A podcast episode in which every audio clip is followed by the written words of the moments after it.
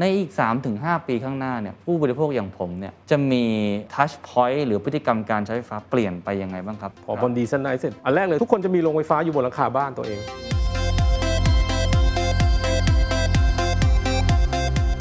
คนใช้ไฟฟ้ากลายเป็นผู้ผลิตไฟฟ้าในช่วงเวลาข้ามคืน โรงไฟฟ้าเมื่อก่อนอยู่ต่างจังหวัด มีโรงส่วนตัวอยู่ในเมือง เราจะทำยังไงที่จะรองรับอันนี้ได้ เราพูดกันไปแล้วเรื่อง EV แต่ผมว่าอันหนึงที่ถือว่าเป็นเกมเชนเจอร์ของวงการนี้เลย ก็คือการที่มันอาจจะไม่ใช่ตัวกลางเดิมๆ MEA อาจจะหายไปอะผมเห็นมีคนพูดเยอะเหมือนกัน ตรงนี้ MEA มองเรื่องนี้ยังไง แล้วจะหาแผนรองรับยังไงครับ This is the Standard Podcast.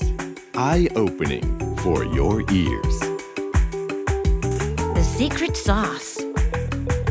สวัสดีครับ ผมเคนนักครินทร์และนี่คือ The Secret Sauce Podcast What's your secret? เรายังคุยเรื่องการเปลี่ยนแปลงนะครับ เพราะว่าโควิด -19 เข้ามาสร้างผลกระทบเยอะจริง ๆ ครับ ทุกองค์กรจะต้อง transform ตัวเองนะครับ ไม่ใช่แค่ในแง่ธุรกิจอย่างเดียว ในแง่คน แล้วก็อีกหลาย ๆ มิตินะครับ วันนี้มาคุยกันหน่วยงานหนึ่งนะครับ ซึ่งต้องบอกว่าเป็นหน่วยงานที่ทุกท่านรู้จักกันเป็นอย่างดีแน่นอนนะครับ มีความท้าทายเยอะครับ เป็นองค์กรเก่าแก่กว่า 63 ปี นั่นก็คือ MEA นะครับ หรือว่าการไฟฟ้านครหลวง ที่ดูแลนะครับระบบไฟฟ้าจัดจำหน่าย หรือว่าบริการต่างๆ ในพื้นที่ 3 จังหวัด ก็คือกรุงเทพมหานครนนทบุรี แล้วก็สมุทรปราการนะครับทุกท่านน่าจะเป็นลูกค้าอยู่นะฮะในช่วงทุก ๆ เดือนนะครับหัวข้อวันนี้ที่จะคุยกันเนี่ยผมว่าเป็นเรื่องความท้าทายใหญ่ ๆ เยอะมาก อันที่หนึ่งหลายท่านน่าจะพอทราบข่าวอยู่แล้วนะครับว่าหลังจากนี้การใช้ไฟฟ้าจะเปลี่ยนแปลงรูปแบบไปค่อนข้างเยอะนะครับจากคอน sumer ทุกท่านอาจจะเป็นโปร sumer ฮะคืออาจจะเป็นคนที่ไม่ใช่แค่ซื้อไฟฟ้า แต่ว่าสามารถเป็นผู้ผลิตไฟฟ้าได้ตัวเอง และขายไฟฟ้าได้ เช่น อาจจะติดตั้งโซลาเซลล์ไว้บนหลังคาของบ้านท่าน แล้วก็เข้าไปสู่ระบบคล้ายๆกับตลาดหลักทรัพย์เลยครับ เป็น energy trading platform แบบนั้น การเปลี่ยนแปลงแบบนี้อาจจะใช้ระยะเวลาสักพักหนึ่ง แต่ถ้าเกิดขึ้นคำถามก็คือผู้เล่นเจ้าเดิม การไฟฟ้านครหลวงจะอยู่ตรงไหน อันนี้ประเด็นที่หนึ่งครับ ประเด็นที่สองคือคำว่า smart ครับ ก่อนหน้านี้มันมีหลายยุคหลายสมัยของเรื่องการให้บริการไฟฟ้านะครับ ไม่ว่าจะเป็นเรื่องของความมั่นคง เรื่องของเสถียรภาพทำยังไงก็ได้ให้เราสามารถใช้ไฟฟ้าได้โดยไฟไม่ตกไฟไม่ดับแบบนั้น แต่หลังจากนี้มันเปลี่ยนแล้วครับเข้าสู่ยุคอัจฉริยะใช่ไหมฮะ Data ดิจิตอลต่างๆ เขาจะเปลี่ยนแปลงตัวเองยังไงให้เป็น smart grid เปลี่ยนแปลงตัวเองยังไงให้เราสามารถที่จะใช้ไฟฟ้าแล้วมี dashboard ของตัวเอง เราจะรู้ว่าเราใช้น้อยใช้มาก สามารถเปลี่ยนแปลงได้ เอา Data นั้นมาใช้ให้เกิดผลประโยชน์สูงสุดได้ อันนี้ MEA จะเปลี่ยนแปลงอย่างไร part ที่3ครับความท้าทายก็คือเรื่องพฤติกรรมผู้บริโภคครับ ตอนนี้ถ้าเกิดว่าอะไรที่เป็น service ที่อยู่ในโทรศัพท์มือถือของเรานะครับ เราจะรู้สึกเลยครับว่า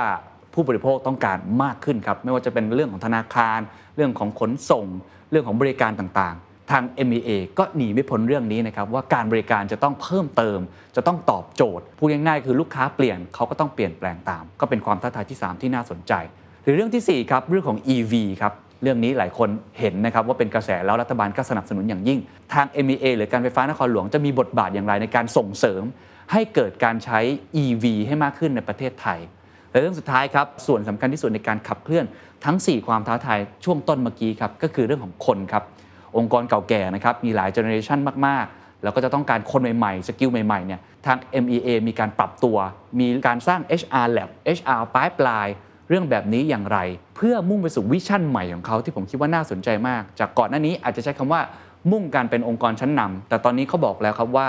เขาจะไม่ได้มุ่งกับตัวเองอย่างเดียว ที่จะเป็นองค์กรชั้นนำเขาอยากจะ deliver คุณค่าสู่เมืองนะครับซึ่งนี่เป็นโจทย์ใหญ่แล้วก็โจทย์ใหม่มากเลย ลองไปฟังกันดูครับว่าหน่วยงานที่เป็นหน่วยงานภาครัฐ มีความท้าทายมากมาย เป็นองค์กรเก่าแก่ จะปรับตัวเข้าสู่โลกยุคใหม่หลังโควิด -19 ได้อย่างไร ผมพูดคุยกับคุณวิราชเฉลยสัตว์นะครับ ผู้ว่าการ MEA หรือว่าการไฟฟ้านครหลวงนะครับ ลองไปฟังดูครับ โจทย์ใหญ่ที่สุดตอนนี้ก็คือ เราอาจจะผมอาจจะขออนุญาตใช้คำนี้คือเราอาจจะไม่ใช่เจ้าเดียวอีกต่อไปถูกต้องที่เป็นรับคนที่ถูกทำต้องระบบคไฟฟ้าอะไรต่างๆ เพราะว่ามันเริ่มจะดิเซนทัลไลซ์มากขึ้นใช่แล้วก็ครับมีตัวแปรใหม่ๆ ความท้าทายใหม่ๆ ก็เลยอยากจะค่อยๆ ถามไปทีละประเด็นนะครับว่าตลอดระยะเวลาที่อยู่ในองค์กรเนี้สามสิบกว่าปีเนี่ยฮะเห็นความเปลี่ยนแปลงอะไร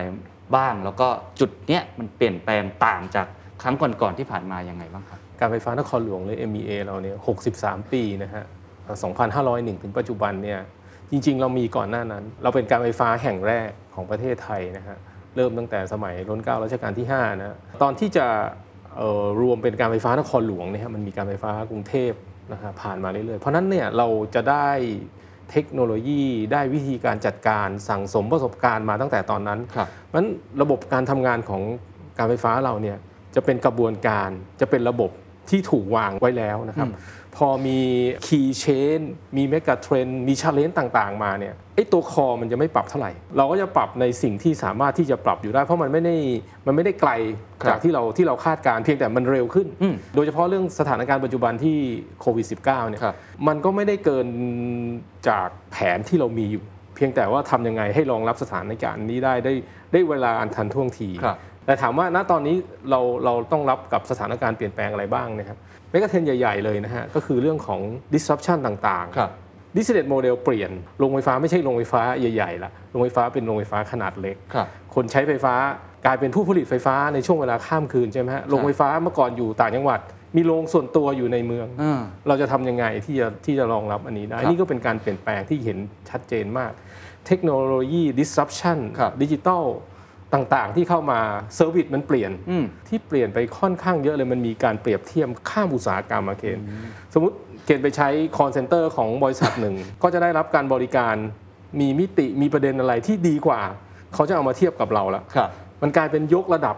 คุณภาพการให้บริการของเราครับ ซึ่งจะต้องปรับตามไปอีกอืมทั้งตัวระบบไฟฟ้า ทั้งตัวการบริการเนี่ยอืมถูกยกระดับหมดเลยตอนนี้ครับครับ เป็นการเปลี่ยนแปลงที่รวดเร็วรุนแรง ใช่ครับใช่ในทุกมิตินะฮะฮะคือในแง่ของระบบไฟฟ้าเองที่มันจะ decentralize มากขึ้นครับขนาดเล็กๆ เต็มไปหมดมากขึ้นฮะในขณะที่เรื่องของพฤติกรรมผู้บริโภคครับเขาก็ต้องการมากขึ้นการถูกต้อง service ต่างๆใช่ครับใช่ผมขอไปประเด็นแรกก่อนแล้วกันนะครับ เรื่องระบบไฟฟ้าเนี่ยมันมีความเปลี่ยนแปลงเป็นอย่างไรบ้าง และในอนาคตมันน่าจะมีทิศทางอย่างไร แล้วการไฟฟ้านครหลวงเนี่ยจะต้องปรับตัวเปลี่ยนอะไรบ้างครับในตอนนี้ครับผมว่ภารกิจหลักของเราเนี่ยนะฮะ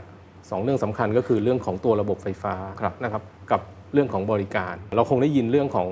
smart grid ใช่ครับเป็นเรื่องของการพัฒนาระบบจำหน่ายไฟฟ้า หรือระบบผลิตไฟฟ้าแล้วแต่นะของการไฟฟ้านครหลวงเรามี Smart Metro Grid ครับนะที่จะเกิดขึ้นกลางเมืองนะครับถ้าแถวปทุมวันเลยตรงนั้นนะครันะบเราจะทำเป็นโครงการ smart grid ที่มีองค์ประกอบครบทั้งในเรื่องของมิเตอร์ที่เป็น smart meter นะครับฮะเรื่องของการวัด load ที่อัตโนมัติอะไรพวกนี้นะครับ ก่อนที่จะมาเป็น Smart Metro Grid มันมีขบวนการในการเปลี่ยนแปลงมาตลอด ครั้งแรกเลยเนี่ยเราทำไฟฟ้าเพียงว่าเพื่อให้เพียงพอกับปริมาณการใช้ เมื่อพอแล้วเนี่ยผู้ใช้ไฟฟ้าก็ต้องการความมั่นคงใช่ไหมใช่ครับ ความมั่นคงก็คือเราก็ต้องทำระบบที่มันเป็น reliable system ขึ้นมาอ่ามีเสถียรภาพอ่ามันจะมันจะมีพัฒนาต่อมาเรื่อยๆ มั่นคงแล้วเนี่ยเวลามีเอ่อสภาพแวดล้อมที่มันเปลี่ยนมีผลกระทบมีพายุมีอะไรต่ออะไรมากระทบเนี่ยครับณจะต้องสตรองพอที่จะไม่ไม่ไม่มีผลกระทบใช่ไหมอื มมันจะเป็นระบบที่เพียงพอ ระบบที่มีความเชื่อมั่น ระบบที่แข็งแรง จนมาถึงระบบที่จะเป็นสมาร์ทโอ้ในช่วงเวลานี้ คือจากเพียงพอจากมั่นคงจากแข็งแรงนี่คืออีกยุคหนึ่งแล้วถูกถูกอันนี้คือทางด้าน engineering นะคครัรับ บ แต่ในด้านตัวบริการเนี่ยนะครับสังคมอะมีความต้องการที่จะใช้ระบบของเราด้วย ระบบไฟฟ้าหรือกริดของการไฟฟ้าเนี่ยจะไม่ใช่กริดของของการไฟฟ้าคนเดียวอีกต่อไปแล้วนะฮะมันจะต้องเป็นกริดที่ตอบสนองผู้ใช้ไฟฟ้าแน่นอนอันดัครับบแรก อันที่สองก็คือเรื่องของธุรกิจ ตอนนี้คนอยาก feed พลังงานเข้ามาขายครับเพราะฉะนั้นเราต้องมี capacity ส่วนหนึ่งพอที่จะรองรับ โดยเฉพาะ grid ของของ MEA อยู่ในเมืองเนี่ยทำยังไงทำยังไงถึงจะช่วยสร้างคุณค่าให้กับเมืองได้อืมรถไฟฟ้ามา รถ EV มาเนี่ยเอ้ยผมต้องมีการที่จะรับชาร์จได้นะครับ feed พลังงานจากรถเข้ามาได้นะของบางจุดที่เราต้องการดูคุณภาพชีวิตของคนเมืองเนี้ยมันสามารถที่จะติด detector วัด CO2 ได้ อย่างนี้เนี่ยมันเป็นคุณค่าที่จะต้องส่งมอบให้เมือง เพราะฉะนั้นปลายทางของระบบไฟฟ้าเราก็คือเป็น grid of metro แล้วอันเนี้ยโอ้มันต้องเป็น grid เพื่อเพื่อคนเมืองโหเป็นโจทย์ที่ยากขึ้น เพราะว่ามันต้องใช่มอบคุณค่า ไม่ใช่แค่ตัวแค่สามารถมีไฟฟ้าใช้ครับ ที่ไฟไม่ดับไฟไม่ตก หรือว่าอืมมั่นคงอย่างเดียว ใช่ครับ แต่ต้องมอบคุณค่าอื่น ๆ ที่ตอบสนองมากขึ้นด้วย ถูกต้องถูกต้องนั้นผมผมถามเพิ่มเติมได้ไหมครับ อย่างเช่นในประเด็นแรกเรื่องของไอ้ smart metro grid ที่มันมีความเปลี่ยนแปลงหลังจากเนี้ยมันจะต่างจากยุคอื่นๆยังไงไอ้คำว่า smart ความหมายของมันมันเป็นยังไงครับ เราสามารถที่จะดู dashboard ในมือถือเราได้ เราสามารถที่จะใช้บริการมัน beyond กว่าปกติได้ยังไงบ้างครับ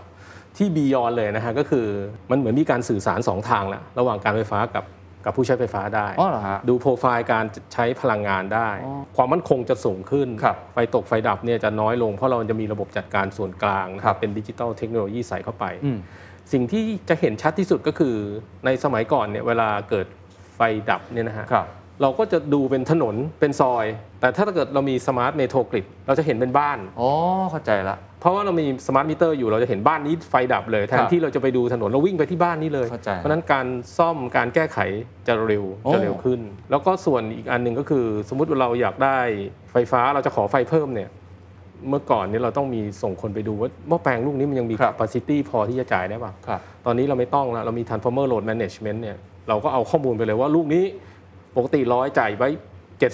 70เหลืออีก 30 ผมส่งคนไปติดเลย ผมไม่ต้องไปถามแล้วไม่ต้องไปดูข้อมูลที่ field อีกแล้วครับมันก็จะมีความสะดวกความรวดเร็วมีคุณภาพมากขึ้นนะคครัรับที่ตอบสนองครับความยากที่สุดในการจะติดตั้งไอ้พวก smart metro grid smart grid เหล่านี้มันคืออะไร ราคาก็น่าจะสูงถูกไหมฮะ แล้วก็ใช่ครับการเปลี่ยนผ่านเทคโนโลยีที่ทำมาดั้งเดิมไอ้สามยุคก่อนหน้าเนี้ยฮะมันมันมันจะต้องยกเครื่องใหม่ทั้งหมดในทุกบ้านหรือเปล่า หรือว่า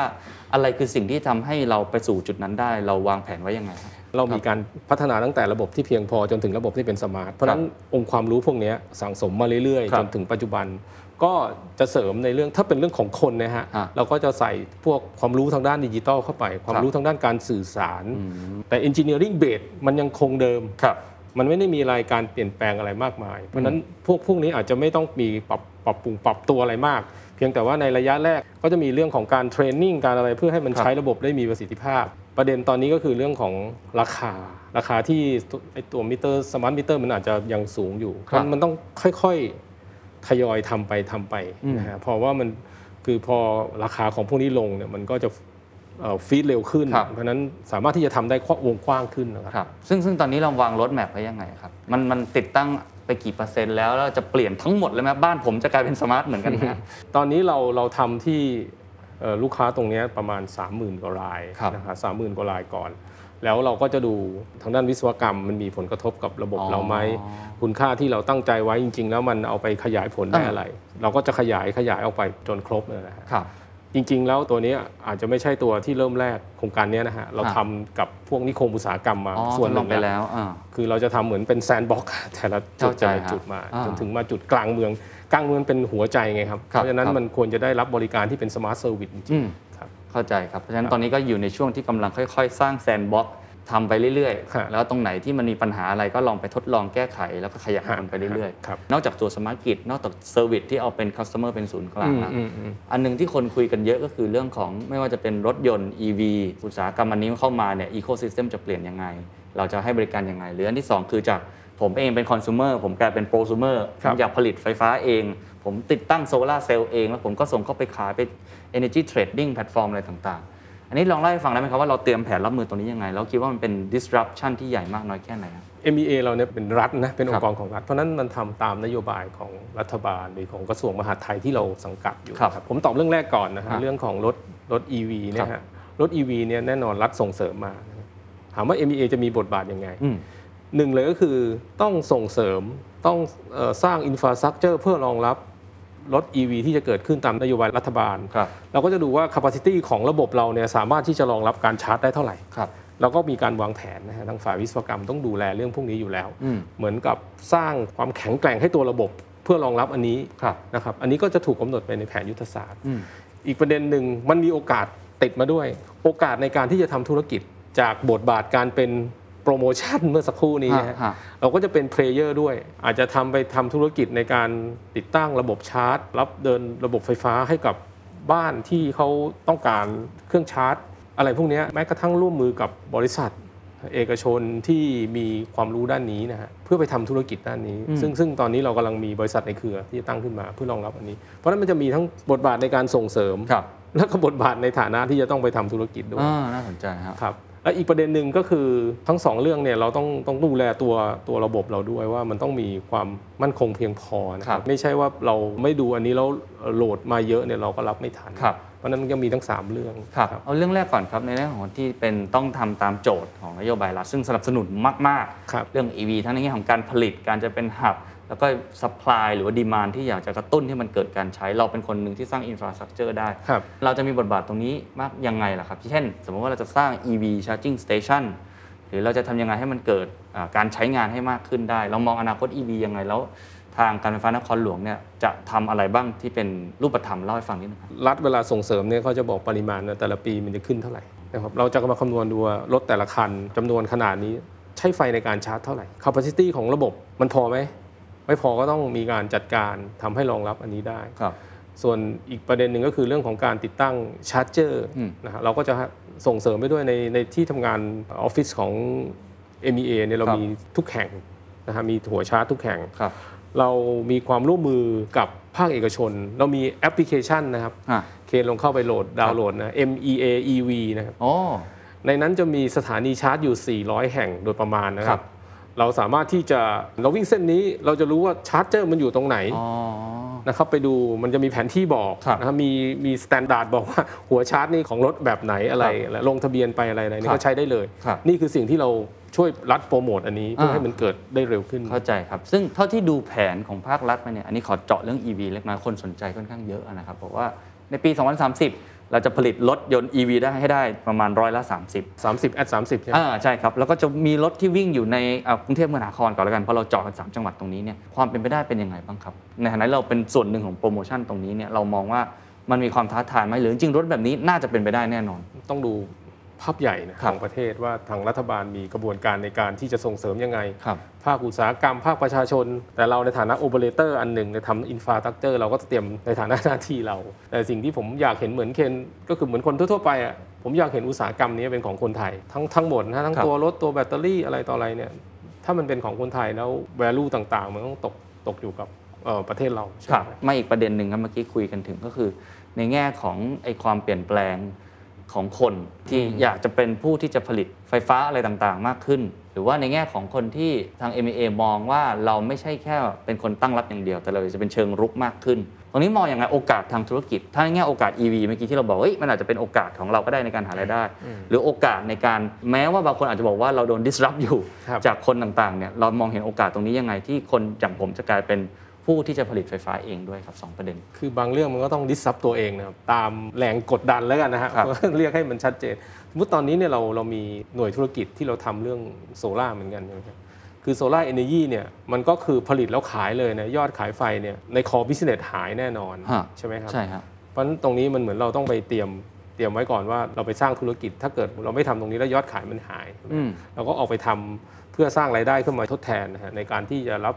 ติดตั้งเรื่องโซล่าร์ให้กับโครงการใหญ่ ๆ หรือบ้านเรือนประชาชนเนี่ยฮะเรามีเรามีให้บริการแบบนี้ ครับ การจัดการพลังงานนะครับในตึกในโรงงานที่มันมีการใช้พลังงานที่ยังไม่มีประสิทธิภาพเนี่ย อืม อันนี้ผมว่าเป็นประเด็นสำคัญเลยในการที่จะลดค่าใช้จ่ายต่างๆ แทนที่เราจะต้องไปลงทุนในการที่ไปติดตั้งพวกโซลา่าร์พวกโรงไฟฟ้าใหม่เนี่ยฮะ เราจัดการทางด้านดีมานไซด์เนี่ยถ้าเรามีการใช้อย่างมีประสิทธิภาพเนี่ยมันลดค่าใช้จ่ายโดยไม่ต้องลงทุนเลยอืมมันอันนี้ก็เป็นอีกเรื่องหนึ่งที่ทาง MEA เนี่ยกำลังจะมุ่งไปทำธุรกิจด้านนี้อ๋อเป็น service แบบนี้มากเป็นขึ้น service ครับฮะไปอันแรกก่อนครับ อันแรกน่าสนใจมากว่าเราที่จะทำโซลาร์เซลล์อะไรต่างๆ ของตัวเอง เอ๊ะนี่ผมไม่แน่ใจว่ามันจะเป็นการที่เราไปเริ่มมี conflict กันหรือเปล่า of interest เพราะว่าปกติเรารับไฟฟ้ามาจาก e g a t ถูกไหมฮะฮะ การรับซื้อมาเป็นโรงไฟฟ้าของเขา อันนี้พอเราสร้างไฟฟ้าของเราขึ้นมาเอง แน่นอนเป็นการ disrupt ตัวเองระดับหนึ่ง แต่จากผู้ที่เป็นคล้ายๆ กับคนที่เป็นตัวกลางในการส่งไฟ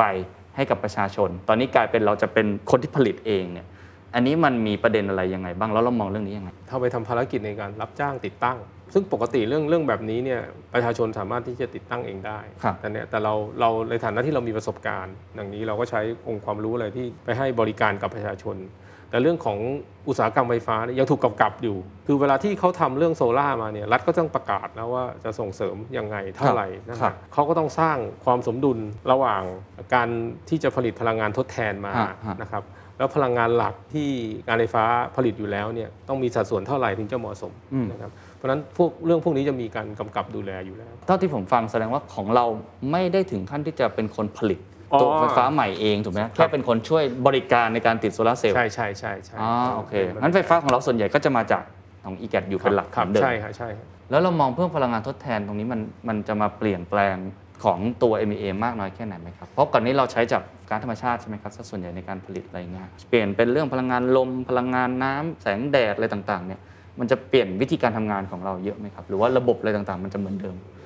MEA เนี่ยฮะถือว่าเป็นการไฟฟ้าฝ่ายจำหน่าย เราอาจจะไม่มีผลกระทบมาก เพราะเรารับจากฝั่งที่เขาผลิตมาอ่าเขาจะผลิตด้วยอะไร พก็ตามลังงานอะไรอ่าก็คงเป็นเรื่องของการจัดการในฝั่งโน้นนะคครัรับบแต่เรามีหน้าที่ในการทำให้ระบบจำหน่ายมันมีประสิทธิภาพครับมันมีคุณภาพ มันสมาร์ทขึ้นอะไรอย่างเงี้ยนะฮะอันนี้เป็นภารกิจหลักของครัเราบเพราะฉะนั้นผมคิดว่าสัดส่วนพลังงานทดแทนยังไม่น่าจะมีผลกระทบอะไรกับการจ่ายไฟฟของ MEA อ่าเข้าใจครับ แล้วแต่ว่าต้นทางมายังไง แต่เราครับแค่ทำให้มันอัจฉริยะมากที่สุด สามารถที่จะตอบโจทย์อะไรต่างๆ ได้มากกว่า ใช่ใช่นะคครัรับบใช่ครับเมื่อกี้อีกโจทย์หนึ่งที่พูดถึงก็คือเรื่องของการที่ทำยังไงให้เราสามารถที่จะจำหน่ายไฟ นะครับในหลากหลายรูปแบบให้อัจฉริยะมากขึ้นตรงนี้ภาพของอุตสาหกรรมนี้มันจะเปลี่ยนไปยังไงครับ การจ่ายไฟเนี่ยยังไม่เปลี่ยนเท่าไหร่ครับเขาก็จะมีกระบวนการในรับไฟจากเราเนี่ยเป็นเป็นปกติ อาจจะมีการเรื่องของคุณภาพ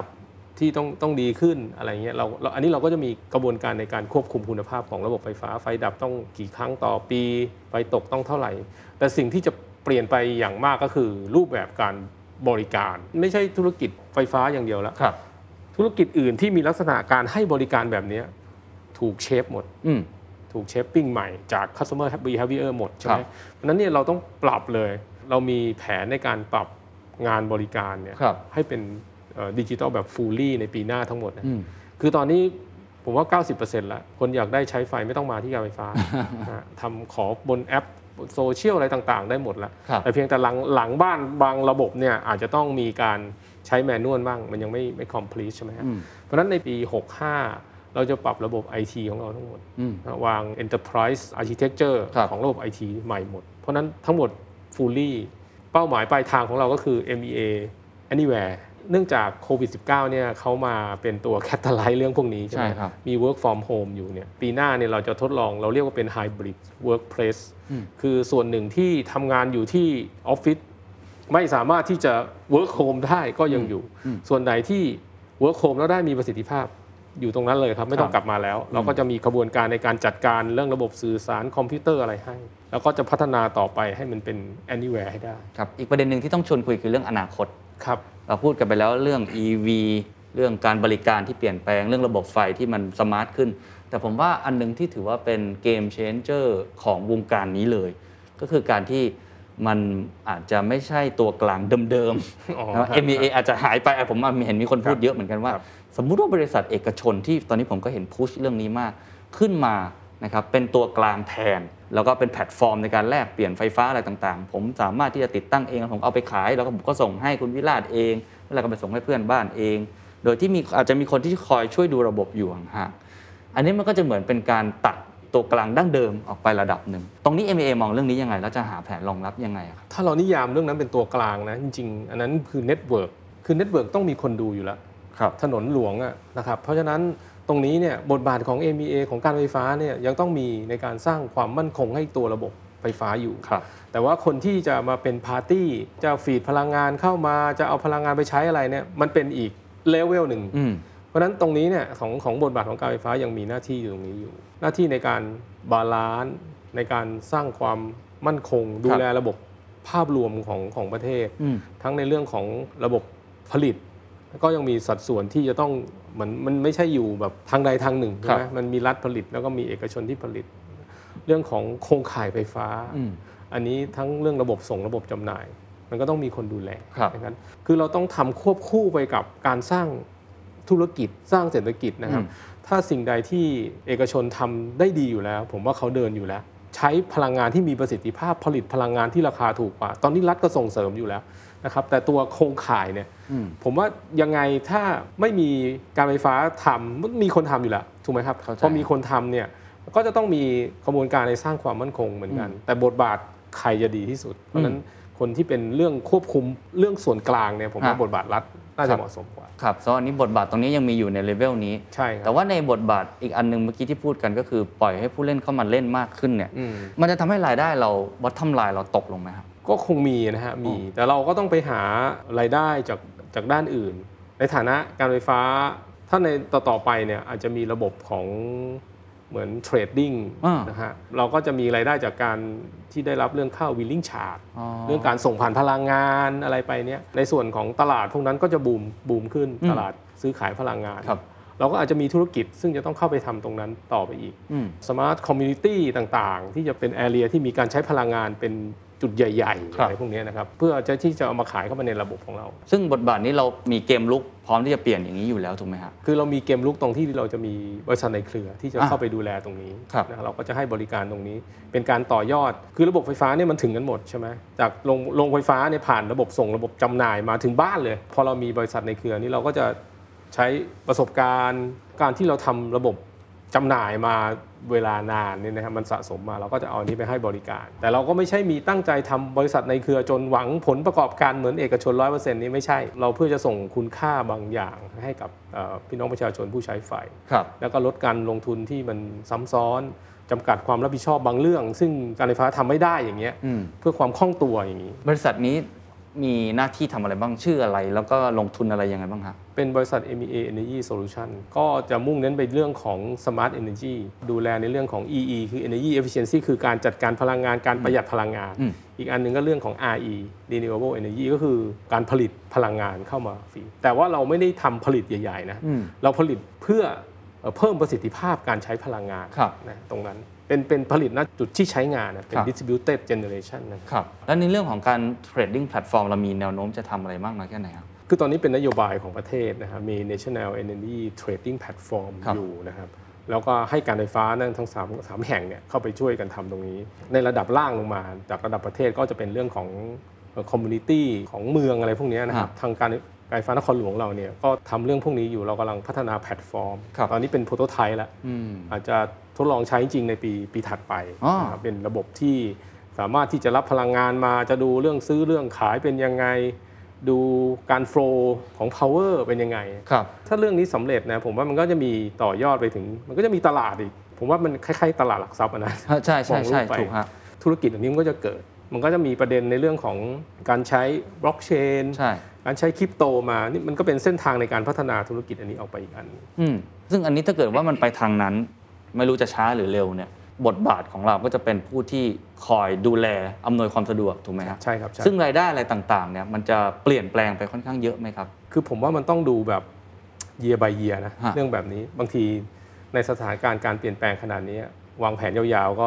มองไม่เห็นนะไม่รู้เหมือนกันว่าจะไม่เป็นยังรู้ไงใช่ไหมมันก็อาจจะดูไปตาม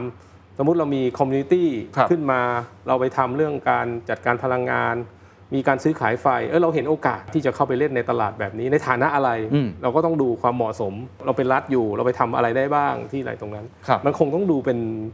เป็นช่วงเวลาไปนะ โหโซนนี้คาดเดายากเหมือนกันนะฮะใช่แต่ใช่ทิศทางโอเคน่าจะไปทางนั้นแหละใช่ครับใช่ แต่ว่าบทบาทเราตรงตอนนั้นจะทำอะไรเนี่ย เรายังไม่รู้เลยด้วยซ้ำบางทีอาจจะต้องค่อย ๆ เข้าไปศึกษาอะไรครับต่างครับ ๆ ย้อนกลับมาถ้าพูดในลักษณะของผู้บริโภคอย่างผมเลย นะครับเพราะเมื่อกี้เราพูดในแง่บทบาทของ MEA ค่อนข้างเยอะ ในอีก 3-5 ปีข้างหน้าเนี่ยผู้บริโภคอย่างผมเนี่ยจะมี touchpoint หรือพฤติกรรมการใช้ไฟฟ้าเปลี่ยนไปยังไงบ้างครับ ชีวิตพวกเราจะเปลี่ยนไปยังไงลองเล่าให้ฟังได้ไหมครับ มันเป็นโอกาสของทุกคนนะนะฮะมันอยู่ใน megatrend ในเรื่องของ decentralize เรื่องตัวระบบมา พอครับคน decentralize เสร็จ ทุกคนจะมีโรงไฟฟ้าอยู่บนหลังคาบ้านตัวเอง ติดโซล่าร์เสร็จขายพลังงาน feed เข้ามาได้แล้ว ตอนนี้เนี่ยรัฐก็มี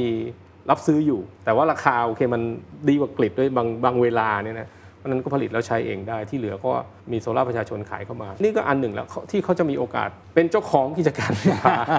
ถูกไหมฮะเคนเสร็จแล้วก็คือ รื่องของตลาดถ้าตลาดออกมา คุณไม่อยู่ในตลาดหุ้นนะคุณมาอยู่ในตลาดพลังงานนี่ก็ได้อีกมันเป็นโอกาสของทุกคนแหล้วที่จะเข้ามาตรงนี้นั้นตรงนี้ต้องรีบเข้าไปจับโอกาสตรงนี้นะว่าเราจะเตรียมพร้อมหลังคาบ้านแต่ละคนเนี่ยอาจจะรอดูว่าจะเป็นยังไงแต่แน่นอนว่ารับสนับสนุนด้านนี้ ฝั่ง MEA ก็มีนโยบายรองรับในหลาย ๆ มิติทั้งเชิงรุก เชิงรับเอง หรือว่าในเชิงที่เราต้องเป็นคนที่คอยอำนวยความสะดวกอะไรต่าง ๆ ครับๆเมื่อกี้ที่แตะประเด็นหนึ่งก็คือเรื่องของ service ที่ต้องเปลี่ยน พนักงานเนี่ยผมคิดว่าแต่ก่อนเนี่ยเขามีความรู้ Engineer Base ที่ดีมากฮะแต่หลังจากนี้พอมันเป็น Data พอมันเป็น smart grid พวกเนี้ยมันก็คงต้องคุยกับคนอย่างที่อย่างที่ใช่คุณใช่วิราชบอกคือต้องคุยกับเอ่อผู้บริโภคฮะเข้าใจเขามากขึ้นครับตรงนี้เราต้องสร้างแผนกใหม่เลยใช่ไหมครับหรือว่าเราเทรนเขาแล้วทำยังไงให้เขามี service mind หรือทำยังไงให้เขามีวิธีคิดที่สามารถที่จะบริหาร Data ต่าง ๆ ให้มันเกิดผลได้ด้วยครับ เราเป็นองค์กรที่ข้อมูลมหาศาลมาก ใช่ครับ เราก็จะพัฒนาตรงเนี้ยให้มันเป็นองค์กรที่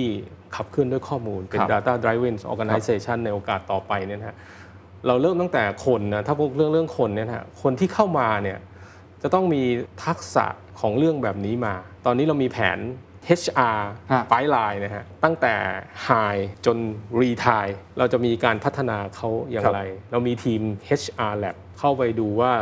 คนที่เหมาะกับ MEA in the future อืม Customer of Tomorrow โอ้แบบนี้เนี่ยเราจะมีคนที่มีลักษณะแบบไหนครับนะฮะเราก็ลงไปทำเราไปใช้พวก Design Thinking หาคนที่มันแมทกับเรา แล้วเราก็ไปไปทำหลักเกณฑ์ในการที่จะสรรหาบุคลากรตรงนี้เข้าก็คือมาเป็นคนใหม่ คนคนใหม่ๆ คนเก่าเราก็ไม่ได้ทิ้งเขานะครัครับคือเนื่องจากเขามี skill ทั้งด้านด้านการบริหารจัดการใช่ engineering base ที่ดีอยู่แล้วเราก็ต่อยอดพวกนี้ไป คนใหม่ที่เข้ามาก็จะมีพวก data science อืม data engineer ครับ data analyst เข้ามาใช่ไหมอืมคนเดิมก็จะถูกพัฒนาแบบนี้มีส่ง train ส่งอะไร ในการพัฒนาคนเนี่ยแล้วก็มี 2 route หลักๆ route ปกติที่เป็น career path นี่ก็ว่ากันไป มันจะมีรูท fast tracks แล้วฮะ มีฟัสแท็กด้วยเหรอฮะก็คือพวก talent ต่างอ๋อๆเราก็มีการจัดการเรื่องพวกนี้ อีกประเด็นหนึ่งเรื่องของ gap ครับ generation gap ผมว่าทุกองค์กรคงจะเจอปัญหานี้เหมือนกันนะครับตอนนี้เรามี X กับ Y ประมาณอย่างละ 40อืม Gen New ในอีก 20 ที่จะเข้ามาอ๋อ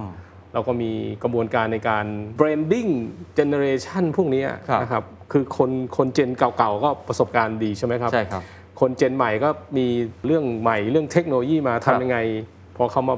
อยู่ในโปรเจกต์ในโครงการเดียวกันเนี่ยครับ มันจะสร้าง value ให้กับโครงการนั้นได้เยอะกว่า ครับพูดมาทั้งหมดเนี่ยเราเห็นภาพฉากทัดหลาย ๆ อย่าง ทั้งที่เราพอที่จะเห็นแมกกาเทรนครับ กับบางอย่างที่คุณวิรัตก็บอกเองว่าบางครั้งเนี่ยต้องดูเป็นระยะระยะไปว่าเป็นยังไงเราค่อยกระโดดเข้าไปครับถ้าเกิดว่าองค์กรเราเนี่ยไม่คล่องตัวไม่สามารถที่จะเข้าไปกระโดดงับกับโอกาสต่าง ๆ ได้เนี่ยอันนี้ลำบากแน่นอนครับถูกไหมฮะฮะ งั้นการเปลี่ยนแปลงคนที่เกิดขึ้น ตอนเนี้ยข้างใน MEA เมื่อกี้ผมฟัง HR ไปไลน์คำนี้น่าสนใจมากว่าครับโอ้นี่คือหน่วยงาน 60 กว่าปี แต่เริ่มมีป้ายไลน์แบบใหม่ๆเนี่ยเล่าให้ฟังนิดหนึ่งครับกระบวนการการเปลี่ยนคนการ transform คนในองค์กรของ MEA เนี่ยทำอะไรยังไงบ้างครับ ความแข็งแกร่งของ MEA เรื่องหนึ่งก็คือการมีระบบครับ systemic เนี่ยนะฮะเราจะตั้งแกนของการจัดการการพัฒนาองค์กรบนยุทธศาสตร์ คือเราวางยุทธศาสตร์เนี่ยตั้งแต่ปีที่ผ่านมาจนถึงปี ปี 65เนี่ยฮะ เราจะเป็น smart energy ในปีถัดไปช่วง 166ถึง70 เราจะเป็น innovative utility คือ drive ด้วยนวัตกรรมแถวแถวๆ70ถึง80 เราจะเข้าสู่โหมดการเป็น sustainable utility แล้วก็เป็นองค์กรที่มีความยั่งยืน เพราะฉะนั้นถ้า road map ขององค์กรมันเดินแบบนี้ road map ของ HR มันก็ต้องตาม อ่จะต้องไปทางเดียวกัน ตรงไหนมีแกลบที่ผมบอกว่าผมมี HR lab ทำทุกปีในการครับ ดูคนนะว่าเป็นยังไง แล้วก็เอาคนที่เรามีอยู่เดิมเนี่ย up skill บางเรื่อง re skill บางเรื่องนะครับ เราก็มีชุด skill set ใส่เขาเขาต้องมี skill อะไรที่จะไปทำงานตรงนั้นได้ครับคนที่ต้องการเครื่องมือใหม่ๆ เราก็จะหา tool set ไปใส่ให้เขาอืมในการพัฒนาคนแต่ละอาชีพอาชีพไป แต่สุดท้ายเนี่ยสิ่งที่สำคัญที่สุดคือมันต้องการเป็นแบบ multi skill เรา เรื่องนี้เป็นความท้าทายอืมบางทีเมื่อก่อนเราใช้คำว่า multi skill เนี่ยเอ้ยเอาโน่นมารวมนี่เอานี่มารวมนั้นไม่ใช่ละตอนนี้มันต้อง blend แบบหายไปเลยใช่ไหมใช่ใช่ผมมีงานบางบางงานงานโปรเจกต์ใหญ่ๆเนี่ยผมต้องการ skill ของ Engineering ผมต้องการสกิล IT ผมต้องการ skill การเงิน มันจะมีไหมครับคนคนคนหนึ่งที่มีอย่างนี้ มันเป็นความท้าทายขององค์กรที่จะพัฒนาคนแบบนี้เข้าไปอืมนะแล้วก็ใช้ประสบการณ์ที่ผ่านมา มีการ assign งานให้เป็น project base อืมนะครับเพื่อให้เขาเรียนรู้ทุกเรื่องราวที่จะทำให้โปรเจกต์สำเร็จครับซึ่งตอนนี้หนักใจอะไรมากที่สุด มองจากคนภายนอกเข้ามาเนี่ยรู้สึกว่าโอ้โหองค์กรที่อยู่ภายใต้กำกับดูแลของรัฐเนี่ยมันก็อาจจะอุ้ยอ้ายนิดนึงหรือเปล่าผมไม่แน่ใจ ทั้งแง่กระบวนการทั้งแง่ของการรีคูดคนระบบอะไรข้างใน อะไรคือสิ่งที่ยากที่สุดหรือหรือท่านผู้ว่าหนักใจที่สุดที่จะทำภารกิจหลังจากนี้ครับเราก็ทำหลาย ๆ เรื่องนะครับครับมันมันมีมันมันไม่ถือว่ายากที่สุด มันมีเส้นทางของมันที่ที่ที่จะพัฒนาไป แต่เพียงว่ามันไม่เร็วเหมือนเหมือนเอกชนหรอกอืมมันจะมีข้อบังคับกฎเกณฑ์อะไรอยู่บ้างเนี่ยเราก็ต้องหาโซลูชันไปแต่ละเรื่องแต่ละเรื่องไปอืมครับ อาจจะไม่คล่องตัวเท่ากับเอกชนใช่แต่ว่าครับก็เป็นเป็นบทบาทของหน้าที่เราที่ต้องทำแบบนั้น ในแง่ของคนล่ะครับเมื่อกี้เราพูดว่าเรามีคนที่มีประสบการณ์นานทำมาอยู่สักพักหนึ่งแล้ว ตอนนี้เราอยากได้เติมคนใหม่ ๆ เราดึงดูดเขายังไง แล้วคนแบบไหนที่เราต้องการในตอนนี้ครับเออประเด็นแรกเลยที่ที่เราใส่เข้าไปในหลักเกณฑ์ในการรีคูดคนเลยก็ครับคือคุณต้องมีความรู้ทางด้านดิจิทัลมา การเรียนพวกนี้มา อันนี้เหมือนเด็กที่จบใหม่ ๆ ก็คจะรับมีแบบนี้ แล้วก็มีเรื่องของภาษาอังกฤษ อืมอันนี้ชัดเจนนะแล้วเรามีโทรอีกอยู่แล้วเราจะทำน่าจะทำเป็นแรก ๆ นะที่ที่เรารีรีรีคูดคนด้วยด้วยคุณสมบัติแบบนี้ครับเรื่องของการบริหารจัดการองค์รวม ตอนนี้เราเรารับคนแบบโฟกัสเลยนะครับ น้องๆที่เป็นวิศวกรเนี่ยถ้าอยากมาเป็นวิศวกรปฏิบัติการ คุณต้องสมัครปฏิบัติการเนี่ยนะอืมถ้าคุณจะมาอยู่ทางด้านวิชาการ ต้องสมัครกลุ่มวิชาการ ถ้าคุณจะสมัครธุรกิจคือพวกนี้ทำ เป็นธุรกิจเอ่อเหมือนเป็น supplementary ก็คือไปให้บริการกับผู้ใช้ไฟฟ้าต่างหาก ไม่ใช่ธุรกิจหลักของกฟนคุณต้องสมัครเป็นแบบนี้เลยอืมแล้วก็จะมีการแยก requirement ไม่เหมือนกันเลยอืมคือเราตั้งตรงนั้นไว้ตั้งแต่แรกเลย เพื่อให้มันตรงที่สุดตรงกับงานที่สุด ในแง่ของ generation gap นะครับเมื่อกี้เห็นมีพูดถึงเหมือนกัน น่าจะเป็นองค์กรเก่าแก่ มีคนรุ่นใหญ่ แล้วก็มีคนรุ่นใหม่ แล้วบอกต้อง blend กัน blend blend ยังไงฮะคนที่ generation แรกๆเนี่ยนะครัฮะบ เขาก็จะมีประสบการณ์ถูกไหมคนที่มาใหม่มันก็จะมีเรื่องความรู้มีองค์ความรู้ใหม่ ๆ มีเรื่องของเทคโนโลยีติดตัวมาครับเราแอดไซน์ให้เป็นโปรเจกต์เลยวิธีการคือไปทำโปรเจกต์ร่วมกันอ๋อจับเข้ามาทำกลุ่มเดียวกันเลยใช่งานกลุ่จัมบถึงก็ก็ก็แชร์องค์ความรู้ด้วยกันฮะเอ่อเวลาพัฒนามาระดับหนึ่งเนี่ยฮะจากที่เป็นวิชาชีพเนี่ยเป็นหัวหน้าแผนกแบบเนี้ยนะคครัรับบคนของเราเนี่ยจะมีลักษณะเป็น Line Manager คือจะเป็นผู้จัดการช่างอะ เราก็จะมีการยกระดับอันเนี้ยให้มันเป็นผู้จัดการที่เน้นเรื่องคน อ๋อเหรอฮะ เป็น people manager ก็ใช้กระบวนการ design thinking มาหาว่าเอ้ยคุณสมบัติการเป็น People people manager manager ทำยังไง ครับ เมื่อกี้เรื่อง gap นะฮะคือ ใช่ diversity management ใช่ครับ เรารู้เรื่อง performance ด้วย อืม performance ของแต่ละกลุ่มอาชีพเนี่ยจะต้องมีเอ่อคุณสมบัติยังไง มีศักยภาพในการทำงานยังไง ครับ มีเรื่องของ HR effectiveness คือ ไม่ใช่ดูคนตั้งเยอะแยะ แต่คนที่เป็นคนรันเรื่อง HR ต้องมีองค์ความรู้ด้วยอืมนะครับต้องมีกระบวนการในการที่จะพัฒนาด้วย เราส่งคนของเราพวกนี้นะไปสอบสถาบันวิชาชีพทางด้าน HR โดยเฉพาะทางด้าน HR เลยมีโอ้ Certify ติดมา เพื่อเอาความรู้เนี่ยมาพัฒนาองค์กรครับ นี่เป็นการเปลี่ยนแปลงครั้งใหญ่จริงๆนะฮะ เปลี่ยนแปลงในทุกมิติเลยครับทั้งระบบทั้ง business model ก็จะเปลี่ยนครับนะ process การทำงานก็เปลี่ยน แล้วก็เรื่องของคนครับต่างๆ ก็เปลี่ยนค่อนข้างเยอะนะครับ มองภาพไปข้างหน้า ผมไม่แน่ใจว่าวาระจะเป็นอะไรยังไง แต่ว่ามองอนาคตบทบาทของคุณวิราชเองที่จะเป็นคนคุมเนี่ยเรือลำนี้เนี่ยไปจนถึงอีก 4 ปีข้างหน้าใช่ไหมครับวาระเนี่ยครับมองไว้ยังไงวันนั้นอยากเห็นอะไรมากที่สุดครับอยากให้เห็นการไฟฟ้านครหลวงเป็นอะไร ผมผมคิดว่าอันนี้มันต้องพูดถึงเรื่องหน้าที่ของผู้นำก่อนใช่ไหมครับครับ คือเราจะนำองค์กรนี้ยังไงเนี่ยอืมการนำองค์กรในยุคปัจจุบันปัจจุบันและอนาคต ผมว่าต้องนำองค์กรไปสู่เป้าหมาย ไปสู่วิสัยทัศน์ ให้มีการเติบโตอย่างยั่งยืนด้วยนะครับครับภายใต้การเปลี่ยนแปลงนี้ให้ได้ ใช่ ซึ่งเราจะ เหมือนผู้นำยุคก่อนๆไม่ได้แล้วครับ ในผู้นำองค์กรยุคใหม่ๆ ผมว่ามี 2 ประเด็นหลักที่ฮะฮะที่จะต้องเป็นองค์ประกอบสำคัญก็คือในเรื่องของ core leadership skill ซึ่งตรงนี้เป็นเรื่องที่มีความจำเป็นนะก็คือคุณสมบัติของผู้นำจะต้องกล้าตัดสินใจโปร่งใสเป็นธรรมโน่นนี่นั่นนะนะฮะและก็นำองค์กรภายใต้แผน ยุทธศาสตร์มีวิสัยทัศน์ที่กำหนด ซึ่งเรื่องเป็นเรื่องจำเป็นนะฮะใช่ครับ แต่ในยุคใหม่เนี่ยผมว่าอีก skill หนึ่งก็คือต้องมี adaptive leadership skill ครับ คือมันต้องเข้าใจปัญหาความสลับซับซ้อนของเรื่องราวที่เกิดขึ้นในองค์กรที่เราคุยกันมาเนี่ยมันใช้ skill แบบไอ้ core ไม่พอไม่พอ อันนั้นก็จำเป็นนะ ยังต้องมีอยู่ยังจำจำเป็นไงฮะถ้าเป็นตัวผมเนี่ยตอนนี้ผมโฟกัสไปว่าผมจะเป็นเอ่อผู้นำในเรื่องของการพัฒนาที่ยั่งยืน เพราะว่าโอ้ตามวิสัยทัศน์ที่เรากำหนดใช่ครับแต่ในเรื่องของการนำพาองค์กรไปเนี่ยมันต้องมีคุณสมบัติของการเป็น adaptive ตรงนี้นะฮะเพื่อว่าไม่งั้นมันมันไม่สามารถที่จะปรับเปลี่ยนตามสถานการณ์ได้อืมนะฮะแล้วก็วางบทบาทไว้ว่าเอ่อ ในเรื่องของการที่จะมีความร่วมมือมี good partnership อืม partnership นี้ผมหมายถึงภายในนะต้องมีทีมน้องๆต้องต้องโอเคด้วยนะ ไม่ใช่ใช่เรานำแล้วเขาเขาไม่อยากมาทำกับเรา แล้วก็ partnership ทางด้านธุรกิจข้างนอกอืมที่เมื่อกี้บอกเรามีเรื่องของการร่วมมือกับบริษัทพลังงานเนยนะครับ อีกประเด็นหนึ่งก็คือเรื่อง inspire to อืม the next generation อืมอืมคือมันต้องสร้างผู้นำอะครับผู้นำรุ่นใหม่ๆขึ้นรุ่มานใหม่ๆแต่ละระดับนะ ผมว่าบทบาทสำคัญของผู้นำสูงสุดคือเป็นผู้นำที่สร้างผู้นำอะอืมอันนี้ถ้าเกิดเรามีคนทำงานแทนเราเนี่ยโหคุณไปทำอะไรได้พัฒนาองค์กรได้เยอะใช่อันถัดมาก็คือความเร็ว velocity เนี่ยนะฮะก็คือทำยังไงต้องจบงานได้เร็ว ตอนนี้ถ้าเกิดคุณคิดนานนะ ตลาดเต็มแล้ว คนอื่นขายแทนแล้วถูกไหมใช่ครับใช่ทำยังไงถึงจะออก Product ออก Service อะไรให้เร็ว มีการมอบหมายงานมีการติดตาม แล้วผมมีประสบการณ์จากการจัดการโครงการใหญ่ ๆ มา ผมจะโฟกัสที่ outcome base เลยอืมคืออะไรแล้วแต่ต้องต้องมีผลลัพธ์ออกมาอืมอันสุดท้าย empowerment ต้องให้อำนาจเขา คือเราต้องให้ความไว้วางใจอะ่ะไม่งั้นเขาก็ทำตามเรียกว่าอะไรนะครับ เอาหน้าที่มาทำงาน ไม่ใช่เอาหัวใจมาทำงานถูกไหมครับอืมผมก็เซตไป give นะเมื่อกี้เนี่ย G I V E เป็นบทบาทเพื่อไปสื่อสารกับน้องๆ ในทีมงานให้ให้ทำเลยผมอืมอืมครับ And that's the secret sauce. ถ้าคุณชื่นชอบ The Secret Sauce episode นี้นะครับ ก็ฝากแชร์ให้กับเพื่อนๆ คุณต่อด้วยนะครับ และคุณยังสามารถติดตาม The Secret Sauce ได้ใน Spotify, SoundCloud, Apple Podcast, Podbean, YouTube และ Podcast Player ที่คุณใช้อยู่นะครับ และอย่าลืมติดตาม Facebook Fanpage The Secret Sauce เข้ามาติชมเข้ามาพูดคุยกับผมได้เลยนะครับ